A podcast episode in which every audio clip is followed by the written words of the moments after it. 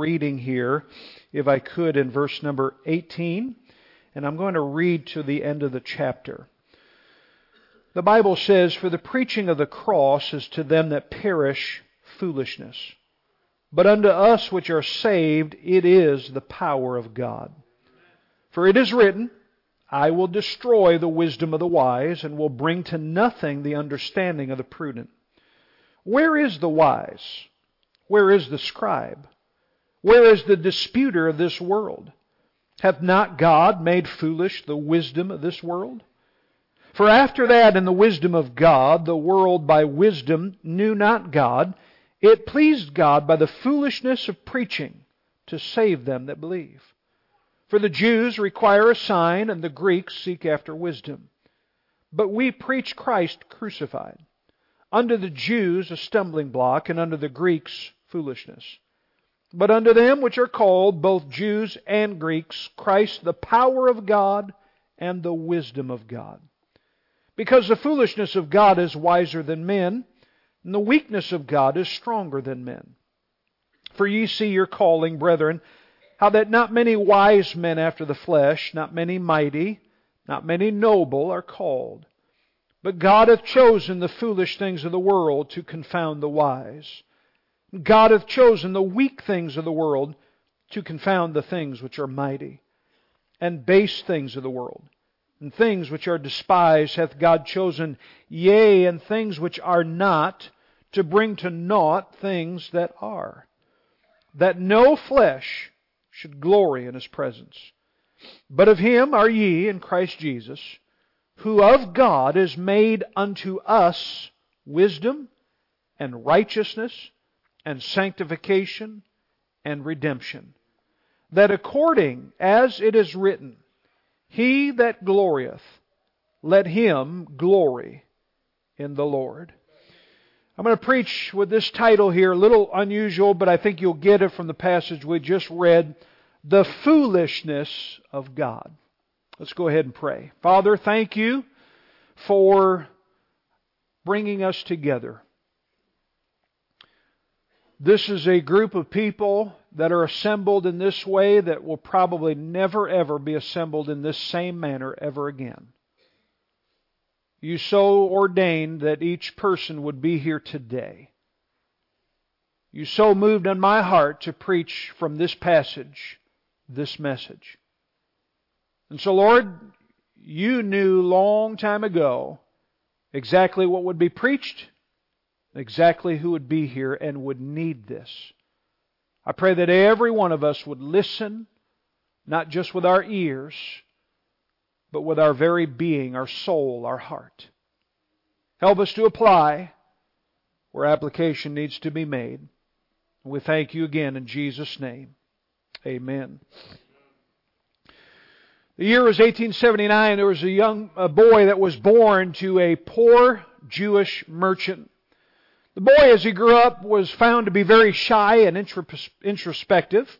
School always seemed to be a struggle for him. In fact, he was very slow in learning that his parents had him examined by specialists to see if he was normal.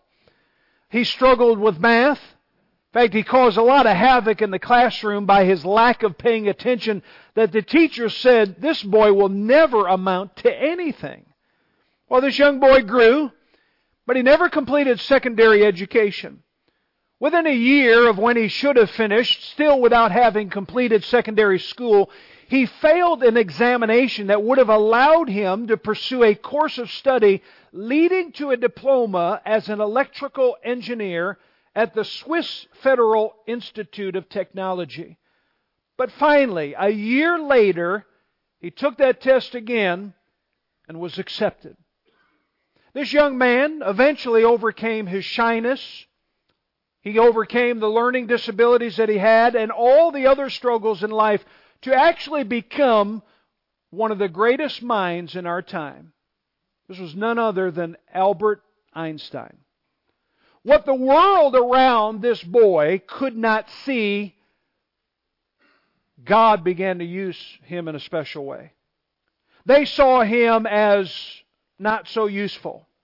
But God, in His providence, actually raised Einstein up at a particular time to affect the science world in a magnificent way. I think the scriptures that we have read today seem to be one of those anomalies that don't seem to make sense to our human way of thinking.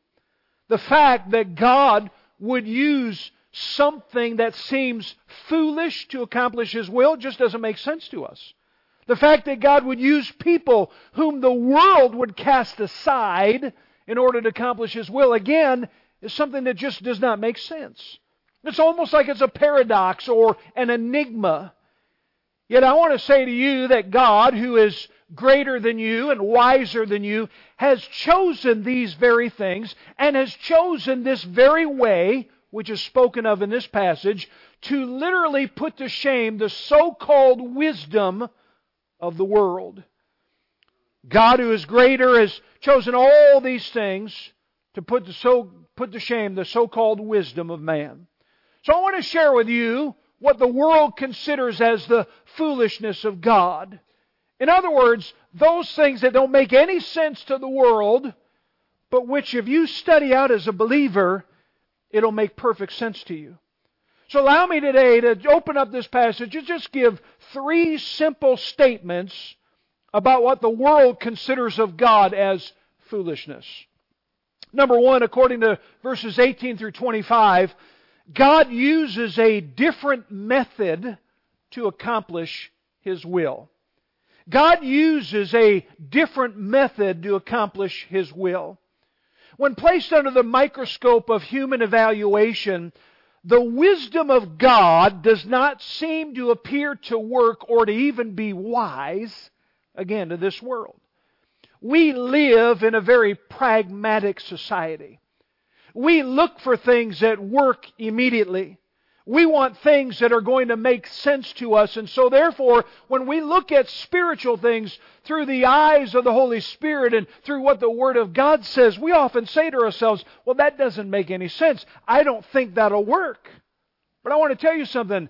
God is greater than you and I. God is wiser than you and I. And God knows how to make things work in this world. People look at the message of the Bible they look at the message that is given here in the gospel of Jesus Christ that God would save lost people, people who are sinners, that He would send His Son to die for them. And people look at that and they say, well, that's, that's an outdated message. That's a, that's a message that's irrelevant. That's a message that just doesn't seem to make any sense. To the world, it seems an inferior message. It seems to be a weak message. But I want to tell you something. Always look back at what God is doing and realize that God truly knows best. It's amazing when you look at verse number 19, the second verse of our text that we read. Here it is, Paul is quoting from the book of Isaiah in the Old Testament, chapter number 29. And Isaiah is speaking about a time when the Judeans were getting affected by the powerhouse the power nation of that time known as Assyria. Now, God had used various prophets to let Judea know I'm telling you something, Assyria is going to take you over if you don't get right with me. Well, here's what Judah, does. Instead of listening to God and His wisdom and what He knows, Judah says, I think we can help ourselves. And so what they do is they coddle up to some of the other nations like Egypt, who also was a very strong nation, and they said, look, we'll make an alliance with you. Would you help us to defeat Assyria? Well, if you know your Bible, no matter what nation they coddled up to, they found themselves, because they rebelled against God, they went into captivity. And God knew what was best. That's why he says here in verse number 19, it is written, I will destroy the wisdom of the wise. You think you know what's best for your life? You think you know what you ought to do and you decide on things of this world? I want to tell you something. I am going to destroy that wisdom. And God is showing to these people that He knows. Today, in the day that we live in, or the day that Paul lived in, it's always a matter of looking at what is the world's so called wisdom as opposed to what is God's wisdom. Let me just go ahead and compare the world's wisdom with God's wisdom. If we look at the wisdom of the world and we look at Paul's day, we'll have to say, well, Paul lived in a pretty, pretty uh, uh, uh, uh amazing day. It was a day where there was a lot of philosophy and wisdom. In fact, many of the, uh, of the philosophers of yesteryear were people who had been Greeks. There were Socrates and Aristotle and Plato. The word philosophy, which is something that was very well known amongst the Greeks, was a word that meant the love of wisdom. So, as you look at the known world at that time through the Greeks, there was this love of wisdom, there was this promotion of wisdom, but it was all wisdom of the world. Now, you say to yourself, well, preacher, come on, what's wrong with wisdom? I mean, we send our students off to secondary schools and we send them off to learn things, and we're always in, a, in an age of learning new things. I want to tell you, there's nothing wrong with wisdom. If you were to take the Apostle Paul, I would dare say, rank him up with some of the philosophers of his day, and Paul would have ranked up there right at the top. Paul was a very wise man. Paul, in fact, said to his young protege, a young preacher by the name of Timothy, he said these words Study to show thyself approved. Now, any of you that are students today, you're glad that you're out of school, but I'm telling you, if you're going to learn something, you gotta study. You got to get in the book. You got to read. You got to know these things. Study. So there's nothing wrong with wisdom. So you say, well, why is God knocking the wisdom that is spoken here? Because it is wisdom that is of the world. If you decide that you're going to follow the world's way instead of God's way, I'm going to just tell you something. You've chosen the wrong end of the stick. You've chosen the wrong part. Because though in Paul's day there was all this wisdom and all these wonderful things that people had put out, what Paul is saying is none of that compares to the wisdom that God truly has. Now, may I say today that we're facing also a wisdom of this world that is combating the church and the Christians? We live in a very fad oriented society. It seems that all over this world, people are looking at the gospel message as something that is just outdated. In fact, there's various words and phrases that are used to describe the gospel and the Bible message. People will often say, I've had them say it to my face, you still preach that stuff today? I'll have people say, well, come on, preacher, don't you understand the Bible's irrelevant to what we really need today? Or maybe you, people often will say, well, you know, you just get up there and preach and you share the Bible and you prey on people that are uneducated and naive people in our society. Well, I want to tell you something. The bottom line, as far as this world is concerned, is the mere fact that to them it is foolish when we speak about sin. It is foolish when we talk about the cross. It is foolish when we mention the shed blood of Jesus Christ. It is foolish to mention the word hell. But I'm here to tell you something.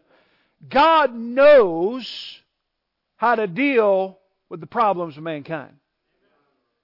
It's amazing here if you compare the wisdom of the world with the wisdom of God when it comes to the problems that mankind is facing today. There's a whole world of difference. In fact, I love the questions that are given here in these verses. Notice verse 20. Where is the wise? Where's the scribe? Where's the disputer of this world? What Paul is really saying is we're still in this mess in this world of sin and tragedy and problems and, and all sorts of upheaval, upheaval in our lives. And I'm here to tell you that there are people who say they are philosophers and who say they are smart in the things of this world, but where are they for the answers of this world? I'm here to tell you the wisdom of God, though it doesn't make sense to the world, is what you and I really need. Would you look at verses 18 to 21? I want you to notice something here because this wisdom of God is of a different caliber. I want you to see an emphasis on the word preach or preaching. Look at verse 18. For the preaching of the cross. Look at verse number 20, if you will, or verse 21. It pleased God by the foolishness of preaching. Notice here. And then in verse number 23, but we preach Christ. You know, if you look at those three words, in the English it is all translated the same. It's the word preach. But if you were to look back at the original language, there are three different words that are used. In verse number 18, the word preaching that is used is the word logos, which means word. It emphasizes the subject of the message. And what is the subject of the message that we preach? It is the cross of Jesus Christ. Look at verse number 21. Another word in the Greek language is used, which means a proclamation. So the emphasis in verse number 21 is the substance of the message. While verse 18 is the subject, verse number 21 is the substance. It is all the things that are attached with the cross. But now notice verse 23. Here's another word that is used. It is the preaching word kerusso, which means to herald or to proclaim. And that emphasizes the style of the message, the act of preaching itself. Now I want to say to you that preaching takes up a lot of different forms. I get a little excited when I preach. Some people say, Preacher, you're a little too excited. It's Sunday morning. I haven't woken up yet. I haven't had all my cups of coffee. That's okay. I don't know how to preach any other way. This is what God's put in me. When I get up behind this sacred desk, I really give out what is in my heart and I share it. But there are some people who will preach and are very quiet. Now, maybe you might be able to sit through some of those people. I, I have a hard time. I just, I just preach the way that I like to hear and what really is in my heart. But no matter how people is preaching, what their style is, how loud they are, how quiet they are, whether they tell certain illustrations, whether they don't tell illustrations, doesn't matter. It is the fact that somebody gets up and begins to deliver and herald the Word of God. And I want to tell you something here today that we're pushed on every side in this world, the world will tell you, well, look, let's go ahead and fill our church services with drama. And I'm not against drama. Let's fill our church services with all sorts of music. Let's fill it with all sorts of entertainment. And I'm not against any of that, but I'm here to say you cannot replace God's method of reaching the world, and it is a preaching of the gospel of Jesus Christ. To the world, they look at it as foolish. So, what's the difference here in the wisdom of the world and the wisdom of God? Well, the world and the contemporary church, they've got to see what the difference really is. Because you look at many, not all of them, but many of the psychologists, many of the psychiatrists, the educators, the politicians, again, they're still trying to figure out how do we handle this problem that we're facing. I mean, turn on the news today and look at the problems we're facing, all back to a sin problem. Go to the local schools and see that there's sin problems. Go through your neighborhood. Find out that there is sin problem all over our nation, all over our neighborhood. And the world, with their wisdom, is trying to figure things out. But God has laid out a very simple plan. And I want to tell you something. It is the preaching of the cross and the subject and message of salvation that changes lives. You say, Preacher, you ought to get more involved polit- politically. Look, I'm not against politics, but I want to tell you something. If I got away from preaching this book, I'd get away from the greatest message the world has to offer. You say, Preacher, you ought to get involved in certain little things and be involved in this little club and be involved in that. And I'm not against getting involved in any th- certain things, but I'm here to tell you that there is a message about the cross and there is something to be said about sin and about life and death and where we're going to spend all eternity. And it is imperative that every one of us, whether you're a preacher in the vocation or you're a, you're a Christian, it is our duty to share the message of salvation. I'm reminded of Romans 1:16. Paul said, "For I am not ashamed of the gospel of Christ." Now, why did Paul say that? We might say, "Well, Paul, you're not ashamed of the gospel of Christ because you're a bold and brash individual." I don't think so. I think if you met Paul and the beatings he went through and the imprisonments, Paul found ways to get out of there because he wanted to live another day.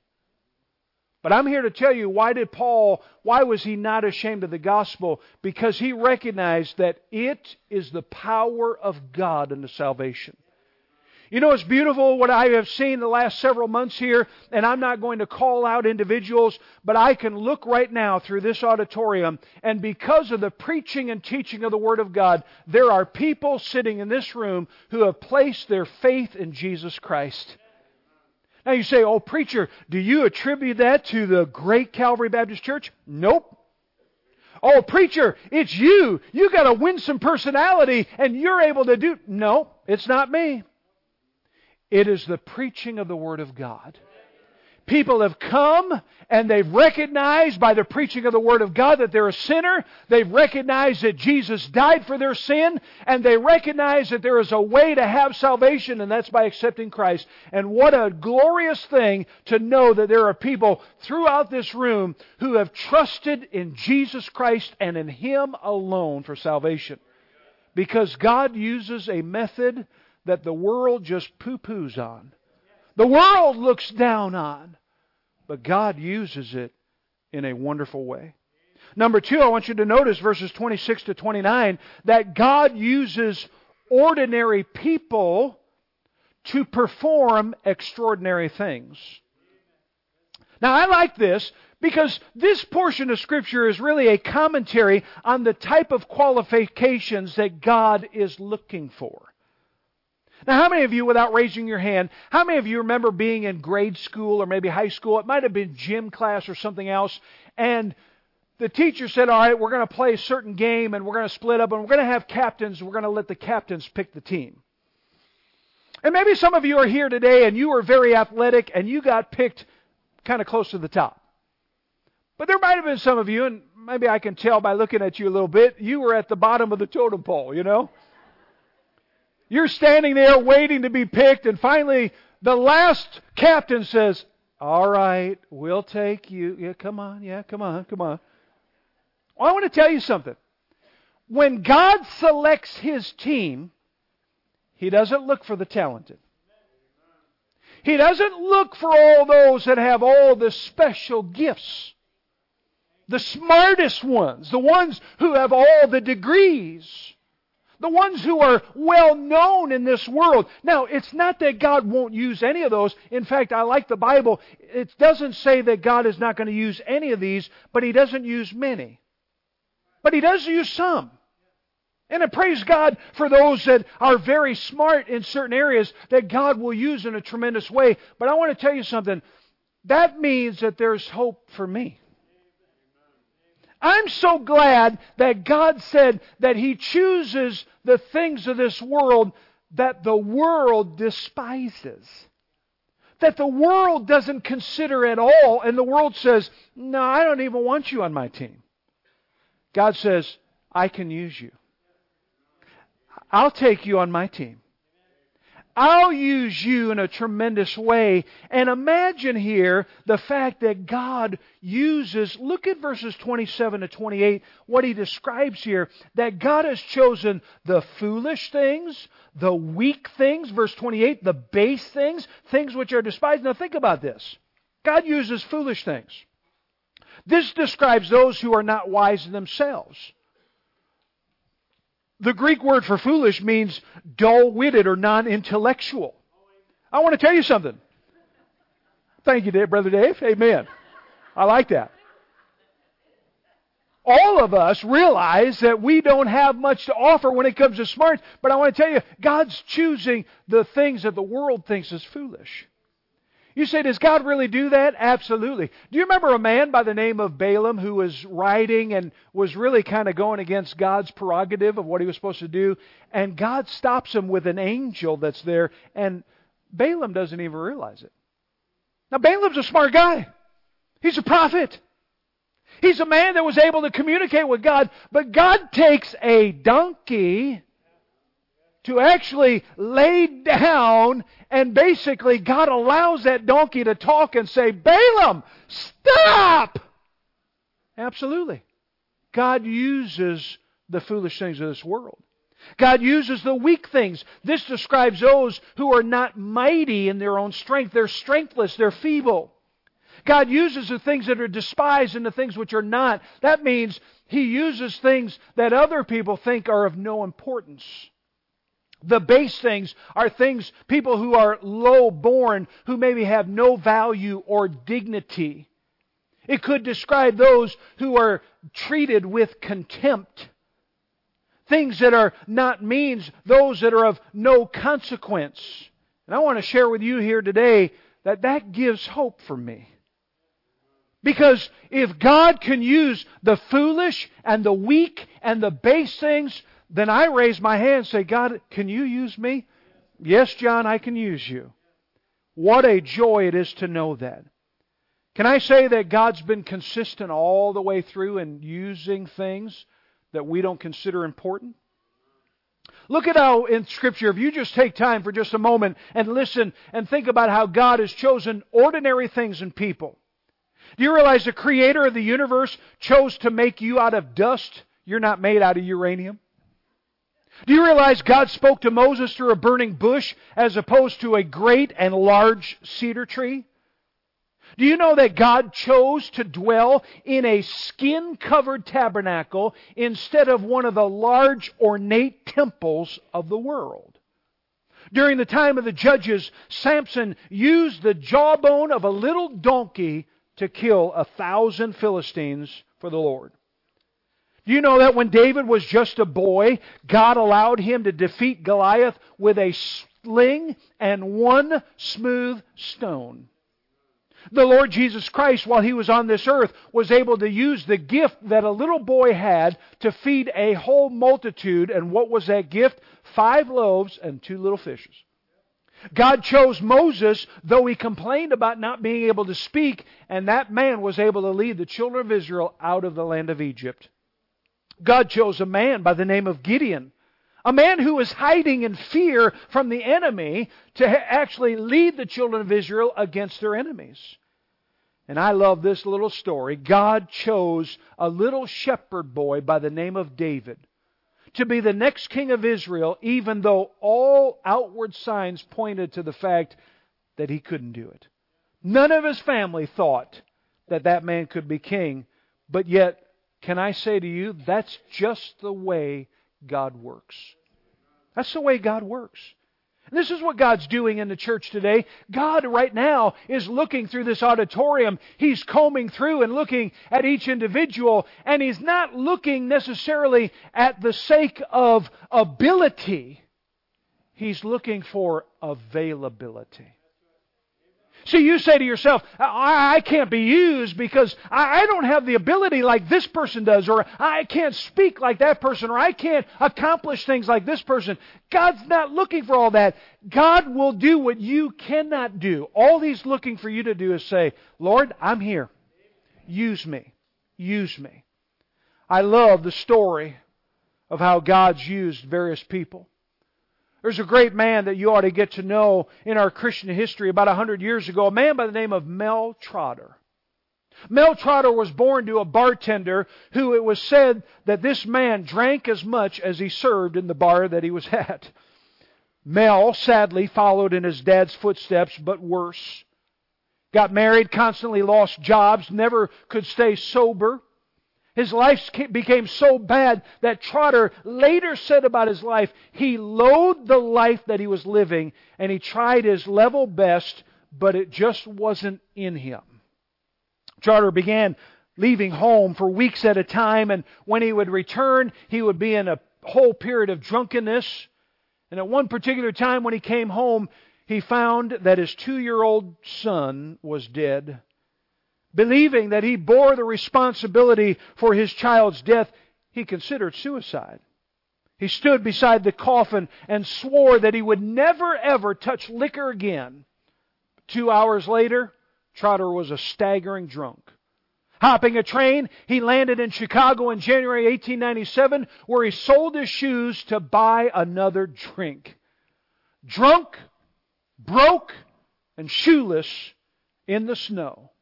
Mel Trotter was nudged into the Pacific Garden Mission, where he was converted and became a preacher of the gospel.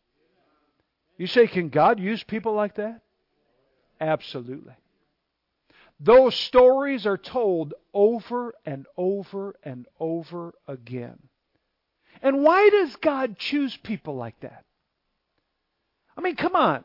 In our way of thinking, we'd say, oh, there's the brightest people. We need them. There's the people who have the most talent. Let's use them. Look at verse 29. Here's why God chooses all the foolish, weak, and base things that no flesh should glory in his presence. Now, let's just say I was one of the smartest people in the world, and I could come up to you and say, Aren't you glad God called me to be the preacher because I'm a smart preacher today? And guess who would get the glory? Me. Or if I had the most talent and I came to you and I said, Aren't you glad that I'm your pastor here today? I've got all these talents and gifts that I can bestow upon the church. Who gets the glory? Me. But the fact that every one of us who are here today, who are of the foolish category and the base and the weak things, we come in a very humble fashion before God and we say, God, I have nothing to offer. I am nothing. But whatever you want to do with me, you're welcome to me. You can have me. And therefore, anything that's accomplished through our life, we come back in our singing and our praise to God and say, God, you get all the glory. Isn't that wonderful? That no flesh should glory in His presence. But now I want you to notice verse number 30 that God gives us the greatest means to overcome our problems. You know, what a beauty it is to know that God has chosen me, if you will, and given me salvation. What a beauty to have my sins forgiven. In God's perfect plan of this beautiful thing called salvation, He's united me with His dear Son, Jesus Christ. Could I say to you today that God didn't just sign a contract with you and slap over to you wisdom and righteousness and sanctification and all those wonderful things? But here's what God did when He saved you and when He saved me He placed us in Jesus Christ. And because we are united with Jesus Christ and we grow in Christ, we are given from the dear Son of Jesus Christ these things that we absolutely need wisdom and righteousness and sanctification and redemption. You say, what do those things mean? Well, wisdom from Jesus now gives me a proper way of thinking about things. You see, because in the world, I'm always thinking of how the world thinks. What does the world say about this? But now that I'm in Jesus Christ, I am given the wisdom of God through His Son Jesus Christ. So now I've got a proper way of thinking. Think with me of this. We're given righteousness. This is a right and proper way of living. Oh, we have people that are trying to live right on, them, on their own. They're trying to fulfill the righteousness of the law by being good, by, by, by doing good deeds, by keeping the Ten Commandments. But I want to tell you, we all fall short, as the Bible says. We all have sinned and fallen short of the glory of God. But that's why Romans 10:4, for Christ is the end of the law for righteousness to everyone that believeth. Notice what Christ is also to us. He's sanctification. This gives me a right and proper belonging. I want to tell you something. Christ has saved me, and He's given me something in Him, something wonderful. You know, in this world, it's amazing how people are trying to find their, their belonging. They'll join a club. They'll, they'll work up the corporate ladder to find their way in this world. But I want to tell you, the day that I got saved, I found my value in Jesus Christ. And when you got saved, you also found that. But Jesus has also made to us redemption. That is, He gives us a right and proper standing. Can I say that if you and I have all this, why is it that so many Christians seem to be weak and pathetically living the Christian life. Look back at verse number 30. Look at what you have in Jesus Christ. But of him are ye in Christ Jesus, who of God is made unto us wisdom. He's given you the right way of thinking. He's made unto you righteousness. You have the right way of living. He has made unto you sanctification. You have the right belonging and redemption, the right standing. You have what you need in Jesus Christ. Quit looking to the world for the answers. Now, today, it's possible you're here. I don't know the condition of every person that's here. I've, I have, no, I know many of you. I've met many of you. You've testified to me personally that yes, I've trusted Jesus as Savior. But it's possible that you're here today and you've never placed your faith in Jesus Christ. You're trying to find the answers for life of how you can gain eternal life.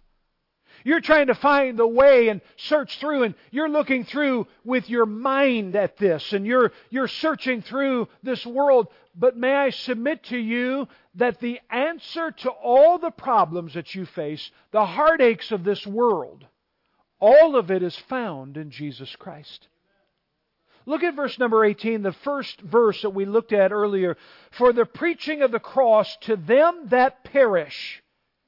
In other words, to all of those who are right now lost in their sins, you're not saved. You know in your heart that if you were to die today, you would not go to heaven. Do you know what the Bible says? That the preaching that is going on right now, to you, it might seem foolish.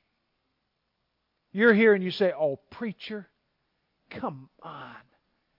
We're in 2023, soon to be 2024. We got all this technology. We got all these things going on. And you're talking about an outdated cross. You're talking about an ugly word by the name of sin. You're talking about hell. Come on, there's got to be a better message. And why is the preaching of the cross to certain people foolish? Well, I'll tell you why. Because it offends our pride as a human being.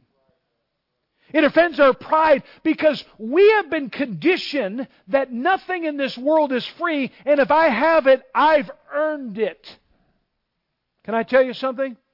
Everything you have, you may have worked with your hands and used your mind, but God gave you everything you have. The only way you'll have salvation is if you place your faith in God. I want to tell you why it's foolishness to those who don't believe. Because many of us look at it and we say, well, this isn't fair. Because when God loved the world and He gave His Son to die for all the people of the world, you know what God did? He leveled the playing field. God did not say, I'll give salvation to those who receive a certain grade point average. Yes, praise God. Some of you ought to say amen. God did not give salvation to those who are well known in this world. God did not give salvation just to those who have achieved a certain level in this world. I want to tell you, God has leveled that playing field. And why to some people it's foolish is because they say, well, that, that's just not fair. I've worked for what I have. I, I've gotten to this place. I've gotten to this particular position because of what I have done. But I'm telling you, God offers salvation to the whole world, to any who will believe. So if you're here today and you're without Jesus Christ, I want to encourage you the world may tell you this message is foolish, but I'm here to tell you this is the greatest message in all the world. For you to acknowledge you're a sinner, for you to acknowledge that Jesus died for your sin, for you by faith to receive Jesus Christ as your personal Savior. Would you do it today? But you may be here today and say, Preacher, I've accepted Christ. Wonderful. But you look back at 2023 and you say, You know, I haven't really gotten involved because I, I just, I don't have the talent like certain people do in that church. Or I'm not as smart, or, or I just, I can't do certain things like other people can. I want to tell you something. Get off of that horse, get off of that mindset, and begin 2024 with this new vision that God can use you just as you are. Whoever you are, whatever talents you have or lack of talents you have, however smart you are or however not so smart you are, whatever condition you find yourself in, God can and will use you. But you know what you need to do? You need to come forward today. You need to, in your heart, raise your hand to God and say, God, I'm here. I don't know how. I don't know what. But I'm available. Would you use me? I want you to do me a favor and bow your heads and close your eyes. We're going to go ahead and close in prayer right now. Father, thank you for the Word of God. Thank you for the blessing of being able to see the truths of this passage of Scripture, how you can use anybody. How you use the preaching of the Word of God to save those who would believe. And Lord, the things that we are made in Christ Jesus, how wonderful to know. I pray today for those that are unsaved that you would really speak to their heart, that they would come to a saving knowledge of Christ today. I ask for those that are, that are born again and know it, that today, that they indeed would surrender their life and would become available for your use.